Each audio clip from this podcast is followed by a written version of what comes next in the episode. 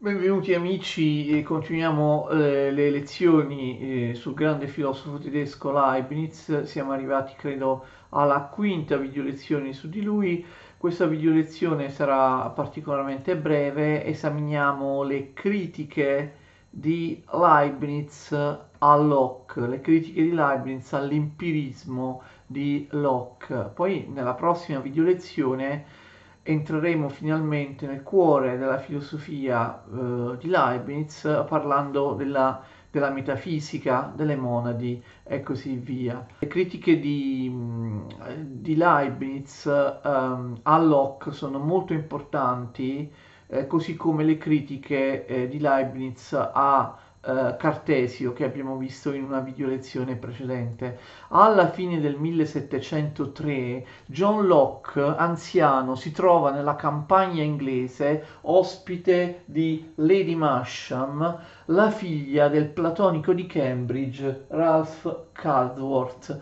Eh, ormai Locke è anziano, si è ritirato lì per trascorrere i suoi ultimi anni. La stessa Lady Masham inizia una conversazione epistolare con Leibniz. Attraverso lei Leibniz spera di intraprendere un confronto con il grande filosofo inglese e spera di ottenere risposta da lui in merito a delle osservazioni critiche che Leibniz eh, ha indirizzato nei confronti del saggio sull'intelletto umano, no? sulla famosa opera sull'empirismo di Locke, saggio eh, sull'intelletto umano.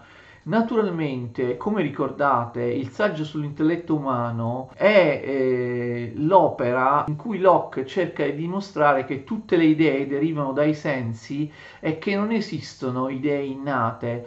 Eh, si tratta della famosa teoria di Locke dell'intelletto come tabula rasa Leibniz non ottiene risposta e la morte di Locke il 20 ottobre 1704 eh, pone fine a questo tentativo eh, fallito di interazione tra i due grandi eh, autori.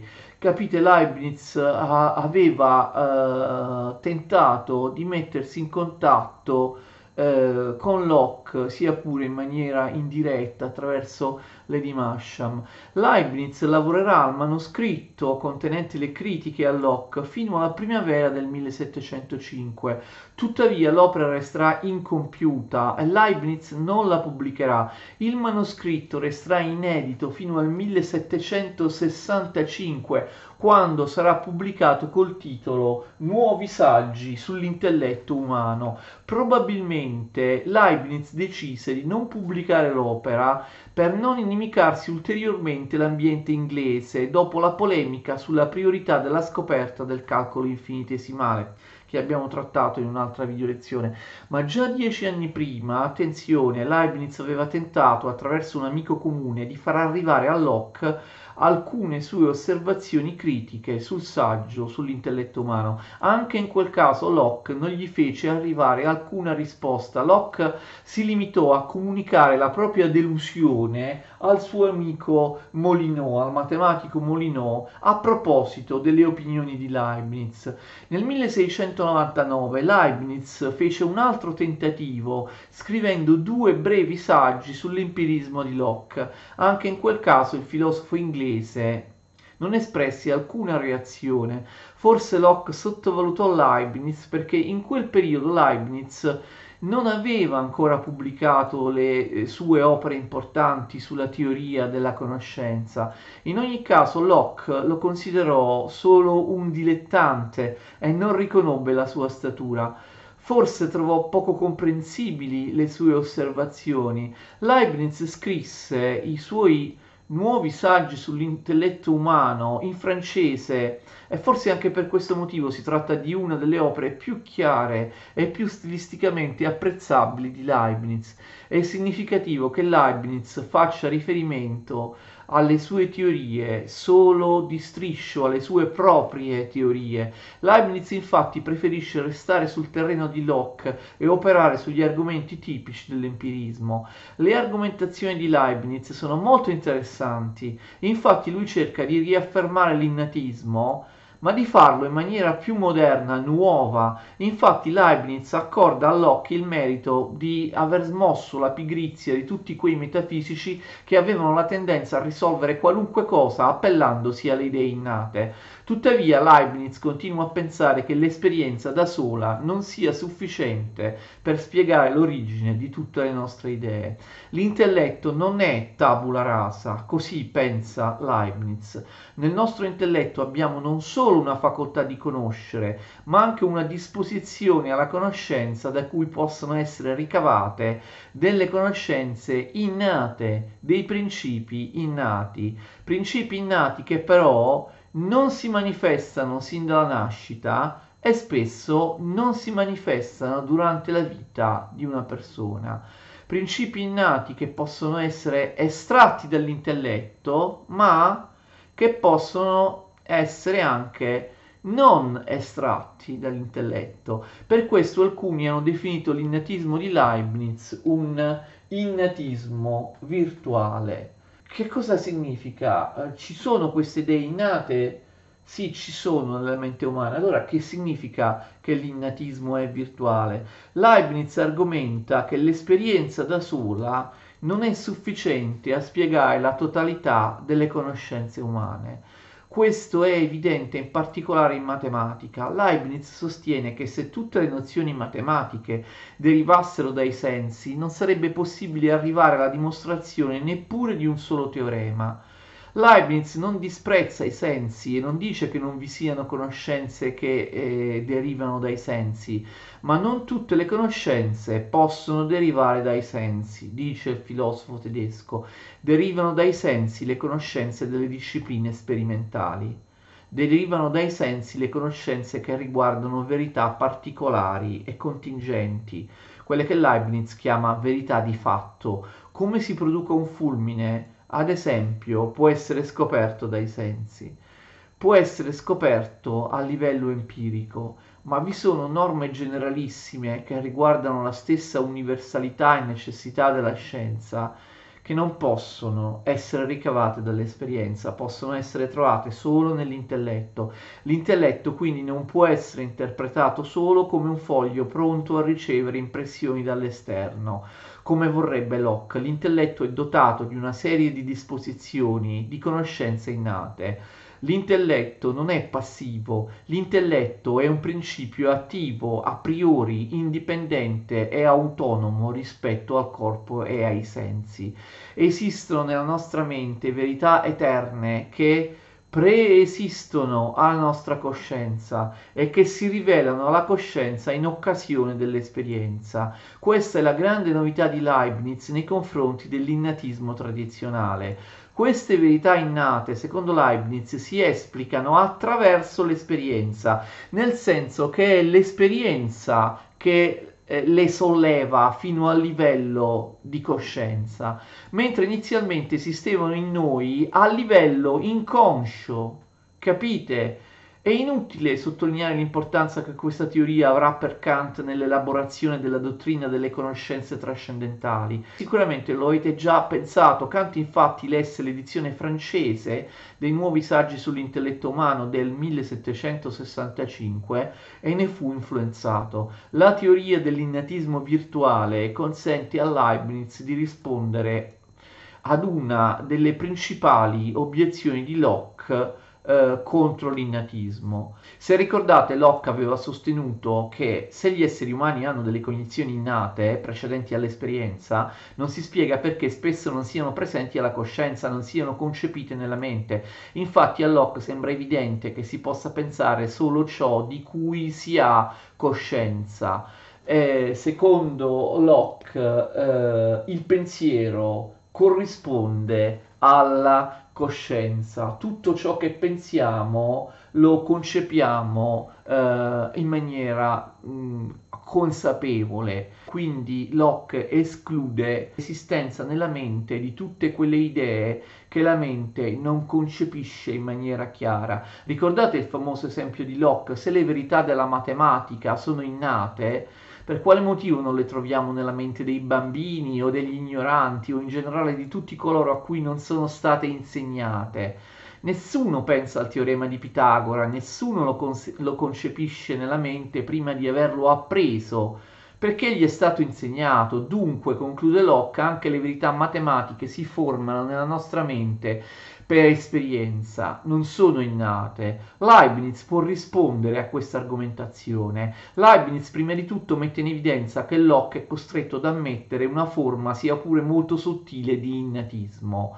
Infatti, Uh, Locke dice che non esiste niente di innato in noi a livello di contenuti, di idee, tuttavia Locke, questa è l'osservazione di Leibniz, deve ammettere che tutti gli esseri umani possiedono dalla nascita delle facoltà naturali uguali in tutti gli esseri umani che permettono loro l'acquisizione delle conoscenze eh, di recepire, di organizzare correttamente le esperienze. Ricordate ciò che Locke chiama facoltà di riflessione. La facoltà di riflessione non deriva dall'esperienza, è innata, questo dice Leibniz. Quindi anche Locke, pur rifiutando l'innatismo delle idee, dei contenuti specifici, finisce per ammettere che innate nella mente vi siano delle funzioni, dei modi di funzionare del nostro intelletto. La facoltà di riflessione un'azione, è un'attitudine innata eh, della mente, un'inclinazione naturale. Leibniz sostiene, come Cartesio, che l'essere umano pensa sempre, in qualunque istante del tempo, pensa anche quando non è cosciente di pensare. Nell'anima non esiste solo ciò che ricade all'interno della nostra coscienza, ciò che ci appare in maniera trasparente, ciò che ci appare in una percezione attuale, il pensiero cosciente non esaurisce l'attività dell'anima, a differenza di Locke, Leibniz sostiene che il pensiero non equivale alla coscienza, esistono eh, contenuti di pensiero che non affiorano alla eh, coscienza. Non tutto quello che gli uomini pensano è eh, cosciente. L'attività percettiva, dice Leibniz, può anche non essere accompagnata dalla coscienza. L'attività percettiva può essere inconscia. Leibniz chiama le percezioni che si trovano al di sotto della soglia della coscienza piccole percezioni, petite perception, e si può anche scrivere così in francese, utilizza un'espressione francese, petite perception, piccole percezioni. Si tratta di percezioni oscure. Secondo Leibniz queste piccole percezioni producono una percezione cosciente solo quando si uniscono insieme in grande quantità, si mettono insieme tra di loro. La nostra anima è attraversata continuamente da questo tipo di percezioni oscure, di cui non riusciamo ad avere una coscienza chiara e distinta. La percezione cosciente viene chiamata da Leibniz appercezione la appercezione è una percezione chiara e consapevole, si tratta di un termine, di un concetto di cui farà uso anche Kant. Quindi di molte percezioni oscure e confuse io non riesco ad avere appercezione. Sbaglia quindi Locke, secondo Leibniz, a sostenere che io non possa avere idee innate senza averne coscienza. Le idee innate esistono, sostiene Leibniz, esistono ma non sempre arrivano alla coscienza conoscenza. Sbaglia Locke quando riduce l'anima ad una semplice facoltà. Leibniz sostiene che in natura non esistano facoltà nude, facoltà senza contenuto, non esistono potenzialità che non producono atti. È sbagliato considerare come fa Locke la mente come una tavola di cera o un foglio bianco che ha una disposizione passiva e indeterminata a ricevere impronte. Leibniz contrappone a queste immagini locchiane quella di un pezzo di marmo che possiede delle venature che suggeriscono, che prefigurano la statua che ne verrà fuori. Capite? C'è un pezzo di marmo, la statua eh, virtualmente si trova all'interno del pezzo di marmo, ma se nessuno la scolpisce, la statua mm, resterà eh, ad un'esistenza del tutto virtuale. Ma il marmo non viene eh, scolpito a caso perché eh, esistono sin dall'inizio del marmo delle venature che rappresentano la guida per lo scultore. La mente possiede idee innate, da intendere come abitudini, disposizioni e virtualità naturali. Queste caratteristiche virtuali in un certo senso predeterminano la mente a esercitarsi su determinati contenuti. Questa è l'interessantissima teoria leibniziana che a me piace chiamare, come ho detto, innatismo virtuale. Leibniz attribuisce agli esseri umani non delle cognizioni precise dei contenuti positivi, bensì delle funzioni o forme a priori del pensare o del conoscere.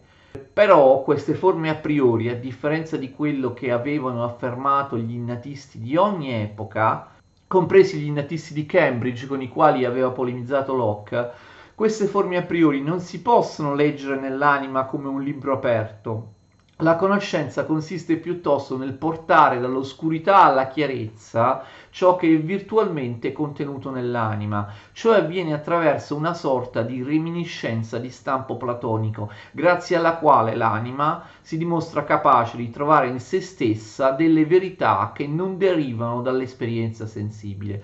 Questo patrimonio innato inizialmente appartiene all'uomo soltanto in forma potenziale e diventa attuale solo se e quando l'uomo lo pensa, eh, o meglio, solo se e quando l'uomo ne acquisisce consapevolezza.